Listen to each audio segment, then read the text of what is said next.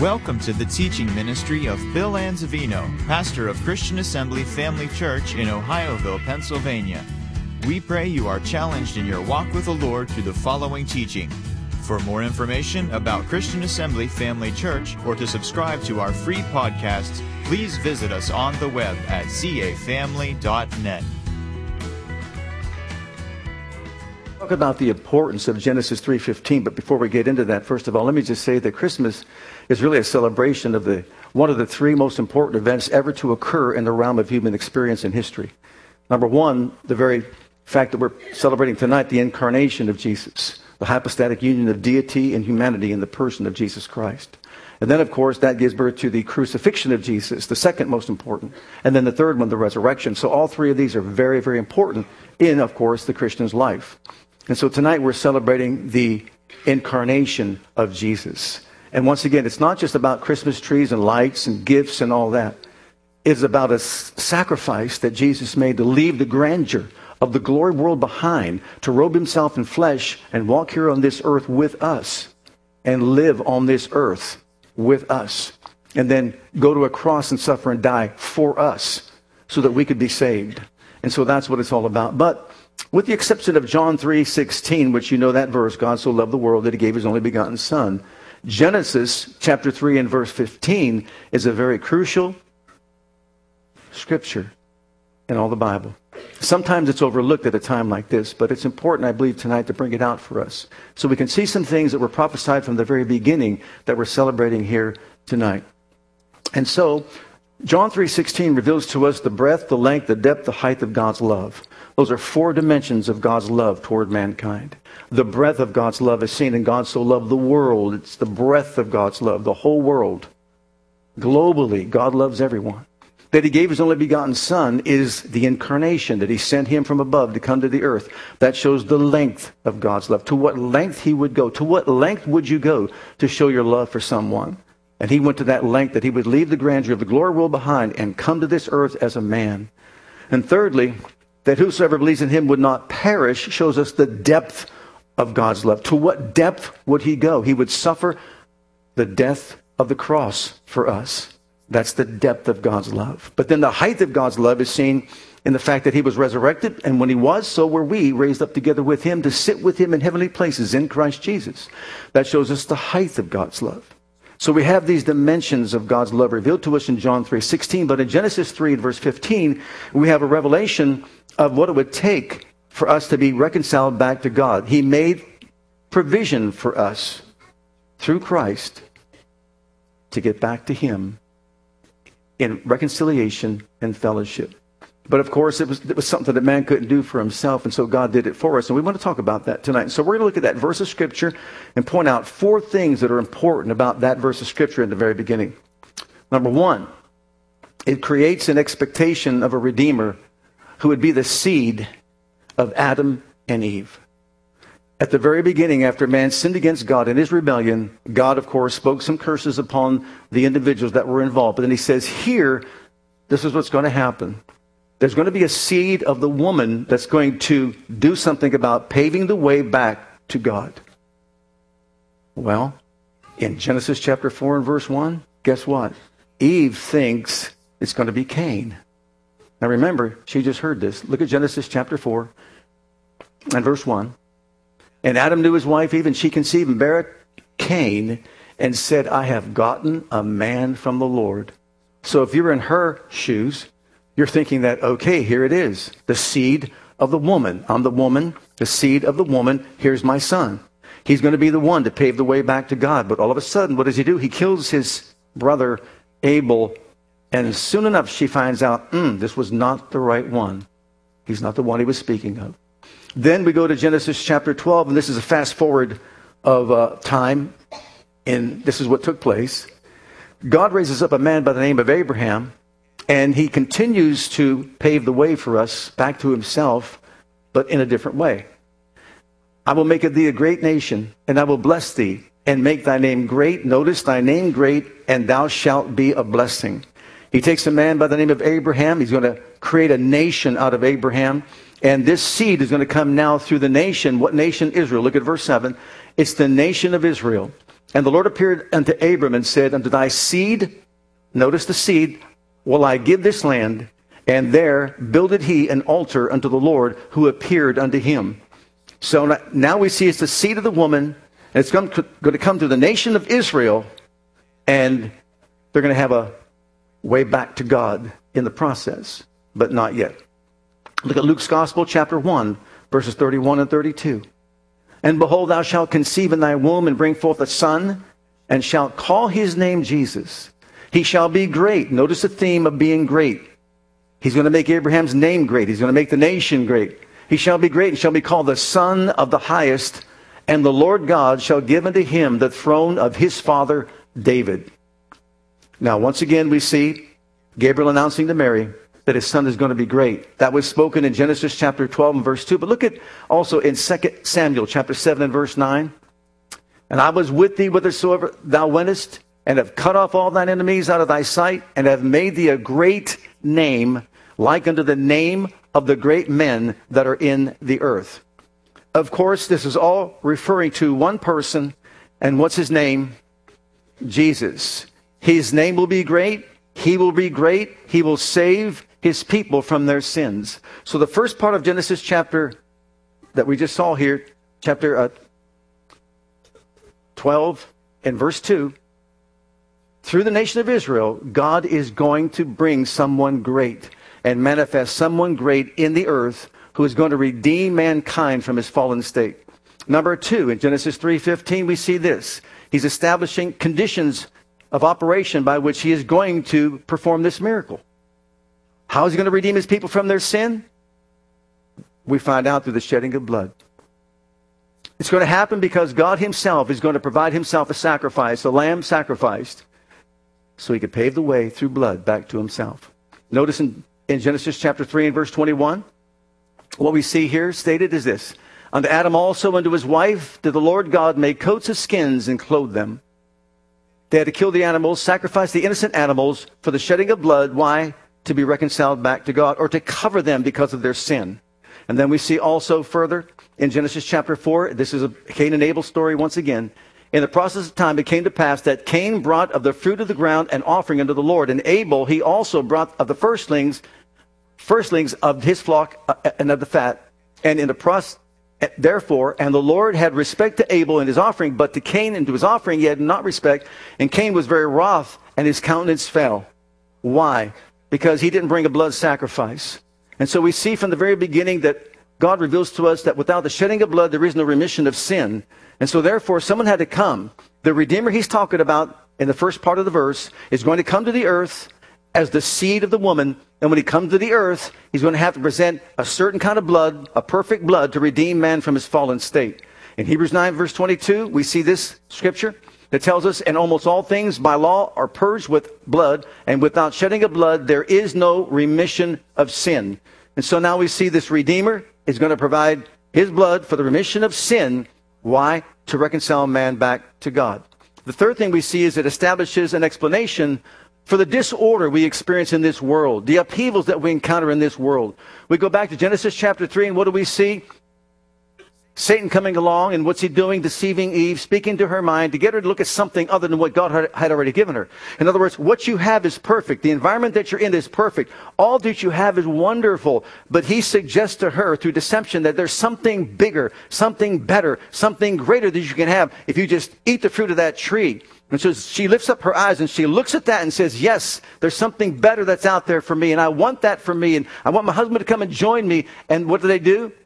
They rebel against God by doing what he told them not to do and open up the door to all kinds of upheaval in the earth, in every realm of human experience. So all the chaos, all the disorder comes because of the enemy, the serpent, who grows from a snake in the garden to the great red dragon of Revelation chapter 12. What is that showing us?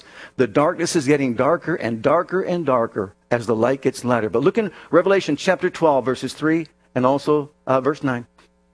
And there appeared another wonder in heaven, and behold, a great dragon having seven heads and ten horns and seven crowns upon his heads. And then the next verse, verse 9. And the great dragon was cast out, that old serpent called the devil and Satan, which deceiveth the whole world, he was cast out into the earth, and his angels were cast out with him. So now we see we've got all kinds of conflict taking place in the earth, all kinds of upheaval, deception, lies, and murders, etc., etc., etc. Have you looked around or listened to the news lately? There's nothing but chaos in the world that we live in today. All kinds of craziness that's going on in the world today. Can you say amen to that? We know that's happening. John 8 44, what did Jesus say? Satan was the originator of the lie. You are all your father the devil, and the lusts of your father you will do. He was a murderer from the beginning, and abode not in the truth, because there is no truth in him. When he speaketh a lie, he speaks of his own. Why? Because he's the author of it. He's the originator of it. He's the one that brought it forth. And so, we see number three. Now we know why all the upheaval in this world takes place. Now we know why there's all kinds of murders taking place and atrocities taking place in the world, acts of terrorism taking place in the world, because people are listening to the wrong spirit. Next, fourth, it establishes the principle by which the kingdom of God will overcome and overpower the kingdom of darkness. Genesis chapter 3 and verse 15. The serpent was going to bruise the heel of the seed, but the seed is going to crush the head of the serpent. And what that means is this there's going to be persecution along the way, there's going to be challenges along the way, there's going to be difficulties along the way, there's going to be mountains to climb, wildernesses to go through along the way. Even Christ himself, when he was on the earth, was persecuted, and many times they tried to kill him, to take his life. Yep, that's exactly what he did. He bruised his heel but praise God, when he died on Calvary's cross and was raised from the dead, he crushed the very head of the serpent and made it possible, praise God, for us to have victory over death, over hell, and over the grave. But it all began with an incarnation. It all began with God leaving the glory world behind with all of its grandeur and coming to the earth in the form of a human being. As Philippians chapter 2 makes it very clear, that he robed himself in flesh and became obedient unto death, even the death of the cross. So this is what Jesus did for us. But it all began with the incarnation. Now, notice in our last section time, place, and line. I said that for a reason. Look in this verse of Scripture, Luke's Gospel, chapter 2, because this is what we're talking about tonight. All three are right there in that verse of Scripture time, place, and line. For unto you is born this day represents time. Imagine, can you imagine the angels, what they did when Christ was born? Shepherds are watching their flocks by night, just like every other night that they watch their flocks. And this is a flock that they're watching in Bethlehem where they breed lambs for the slaughter to be slain as sacrificial offerings unto the Lord. And all of a sudden, this appears. Angels appear, proclaiming that Christ is born. When? At this time. Look in the book of Galatians. Galatians chapter 4. But when the fullness of time was come, God sent forth his Son, made of a woman, the seed of the woman, made under the law, to redeem them that were under the law, that we might receive the adoptions of sons. The time had come the day had come. Like no other day for 4,000 years. Can you imagine that time span and waiting that length of time? Sometimes we say, when's Jesus going to come? I can't wait for his coming. Anybody here want to wait, can't wait for his coming? Would you like to wrap this thing up and just go home and be with him in glory? Anybody here for that? Oftentimes my son Andrew will tell me, Dad, when's he coming? He might come tonight. Don't tell me that. We've been saying that for five years and he hasn't come yet. No, when is he coming? What I said, son, listen, he's coming in his own good time because you see, he's the one that sets the time. He establishes the time for his coming because he knows what's best. You don't know and I don't know, but he knows what's best for his coming. And so we talk about the time of his coming, the time of his coming. And finally we decide this. What time will the Browns ever win a championship? Next year. Don't tell me that. When are they going to have a winning season? Next year. There's always next year. We've been saying that for 10 years, 15 years. When's it going to happen? Their time is coming. Their time is coming. Their time is coming. Their time is coming. And this doesn't come. I pray it doesn't take 4,000 years. But the time had come. 4,000 years since the prophecy went forth. 4,000 years, the seed of the woman is going to bruise or going to crush the head of the serpent. And the time has come. And where was it? In the city of David. Luke 2:11 the city what's the city of David Bethlehem is the city of David and that was where it was going to take place and the line the lineage of David we'll get to that in just a moment but notice in Genesis chapter 3 and verse 15, once again, it says the seed of the woman was going to be born and the time had come. Now look at Isaiah chapter 7 and verse 14, because this is when it was prophesied 700 years before it ever took place. Now Isaiah was born anywhere from 750 BC to 799 BC. Who knows? Some say around 799 or in between. Regardless, he was 700 years prior to the birth of Christ, and here's what he says. Therefore the Lord shall give you a sign. Behold, a virgin shall conceive and bear a son, and shall call his name Emmanuel, or God with us. And then chapter 9 and verse 6, we see the same thing, him prophesying for us, unto us a child is born, humanity, and a son is given, deity, and the government shall be upon his shoulders. And his name shall be called Wonderful Counselor, Mighty God, Everlasting Father, Prince of Peace. And so when Jesus was born into the world on that wonderful day, it was already prophesied 700 years prior to that, the time had finally come. And here he is. The angels are making such an ado about it that, that the, the shepherds finally go running to Bethlehem to find out where this took place, how this took place, and so on, and pay respects to the King of Kings and Lord of Lords. And then, of course, we have the, the Magi coming to bring gold, frankincense, and myrrh as he was born to the world. These are gifts for a king. Gold, gift for a king, which represents his kingship here upon the earth. Frankincense is representative of his deity or his anointing upon the earth as a priest. And then, of course, myrrh is symbolic of his death or burial. So they brought him these gifts. Imagine all this pomp and circumstance. Imagine all this taking place in the life of one person. I said Sunday, when I was born up in Youngstown, Ohio, all I got was a pacifier, Similac, and Pampers. Those were the three things that I got. He gets gold, frankincense, and myrrh. That should tell us exactly how important he is. All this took place on this one night. Prophecy being fulfilled before their eyes. What are the chances of this child born in Bethlehem would be Christ the Lord? Now imagine this if you're of the Jewish faith. Can you imagine this at all? Read the scriptures and find out what they say. How can you deny the fact when all these prophets of yours prophesied where, at what time, what place, what lineage the Savior would be born? He's the Messiah. It doesn't take a rocket scientist to figure that out. The place, look at Luke 2 and verse 4. In the city of David, Joseph also went up from Galilee out of the city of Nazareth into Judea, unto the city of David, which is called Bethlehem Stop right there. What's the city of David? Bethlehem. Micah chapter look at Micah says chapter 5 and verse 2 what it says. But thou, Bethlehem Ephrathah, thou, thou be little among the thousands of Judah, yet out of thee shall come forth unto me that is to be the ruler in Israel, whose goings forth have been from of old, from everlasting. It cannot be clearer than that. He's going to be born in Bethlehem. He is from everlasting. He's the ancient of days. He's your Messiah, come in the flesh, dwelling among men. And then, of course, the last one, the line. Look at the line.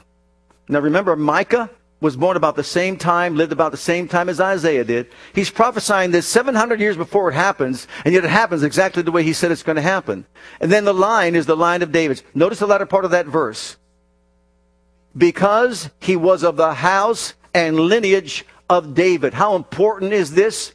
He's of the house and lineage of David because in the I know about you, but whenever I began reading the Bible in Matthew and then got to Luke, and in Matthew I saw so and so begat so and so, and so and begat so and so, and so and begat so and so. Did you get bored? Like I did? Oh my goodness. All the begats and the begottens and all that. And it took me years before I discovered or realized that Matthew's account and Luke's account were different. I thought it's the same people involved, I thought. But then as I grew in my Christian faith and experience, I began to understand some things a whole lot better. I found out that they're completely different. One represents Jesus going back to David through Joseph and through Solomon. And the other one represents Jesus going back to David through Mary through Nathan. So here's the point David had two sons, Solomon and Nathan. Solomon is of the kingly line, and it was said that the kingly line is going to bring in the Messiah. So Satan is hungry to destroy the kingly line to stop the Messiah from being born into the world. That way he could win over God. So he targets the kingly line. He brings destruction to the kingly line. And under Jeconiah, Jeconiah is the one that got so evil and so wicked and did such tremendous atrocities that finally God judged the kingly line and said, No longer would anyone from your line sit on the throne of David. Guess what? Satan packed up his bags, took off a cruise to the, to the Bahamas, got himself something to drink, laid out on the beach for a while, and thought, I have succeeded in carrying out my mission in stopping the Messiah from coming into the earth.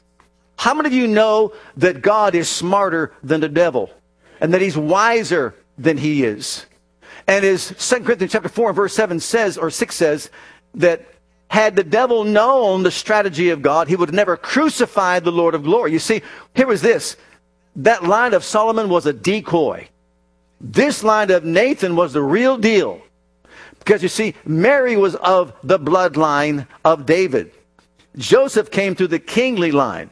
And so while the devil is working hard over here to try to stop the entrance of the Messiah into the world, over here, very subtly, as years go by, God is paving the way for the Son of God to be born through the seed of the woman, not the man.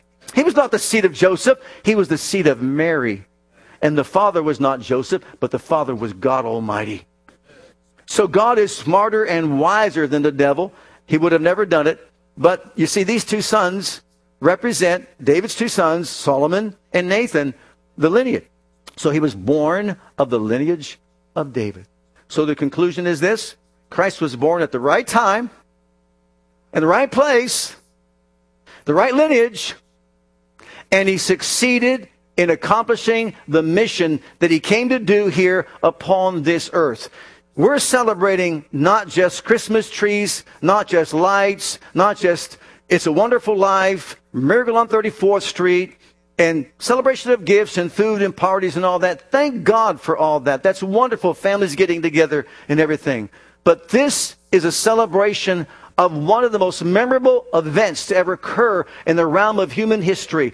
God Himself, if you can even picture God Himself, if we can even begin to imagine God Himself, the, the, the world can't contain Him. He said, Who's going to build a house to house me? You can't do it. Who's going to build a temple to, that I can dwell in. You can't do it. He's the creator of the universe and all things. But in the miracle of the incarnation, this great, vast, mighty, omnipotent, omniscient, all powerful God, what does he do? He leaves the glory world, enters into the womb of a 15 year old girl. And please listen, pro lifers since he pre existed as the Ancient of Days, no beginning and no end, when he entered that womb, when did he begin to live? After a heartbeat? Or did he always exist?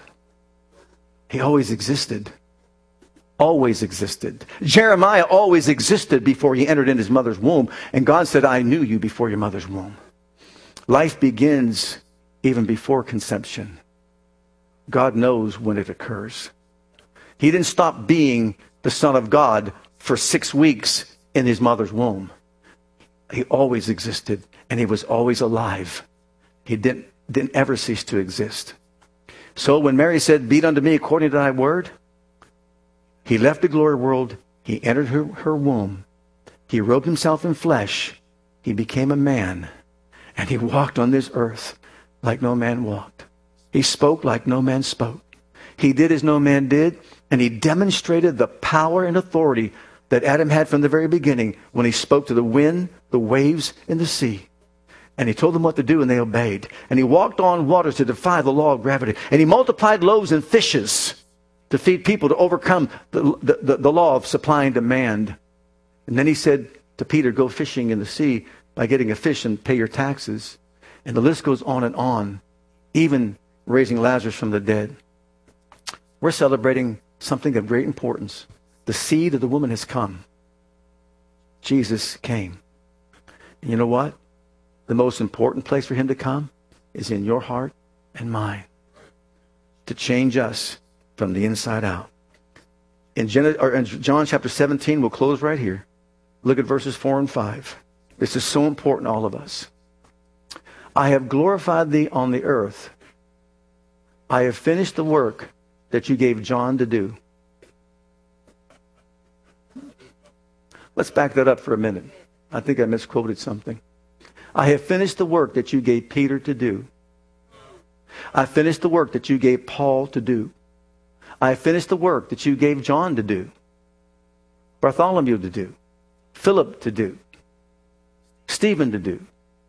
What work did he finish? The work that he was given to do, that only he could do. Why am I emphasizing that? No matter who we are, God has a work for us to do. And your purpose is found in him and fulfilling the work that he's given all of us to do. And that this is what this is all about.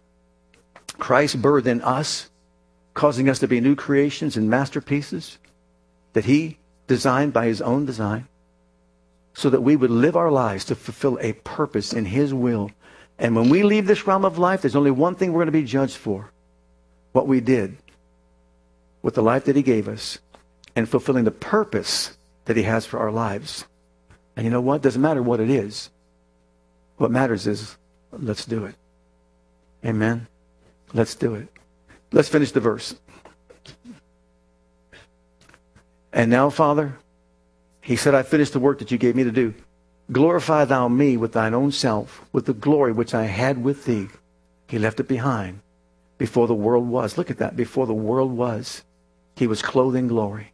But he set it aside to become a man. The seed of the woman did his job and went back to glory and says, Now, Father, give it back to me. And you know what he did? He had a coronation service, and the Father gave it back to him. And now he'll judge the living and the dead on the other side. The seed of the woman has come. Praise God. His name is Jesus, Emmanuel, God who is with us. We have a special song to sing at this time.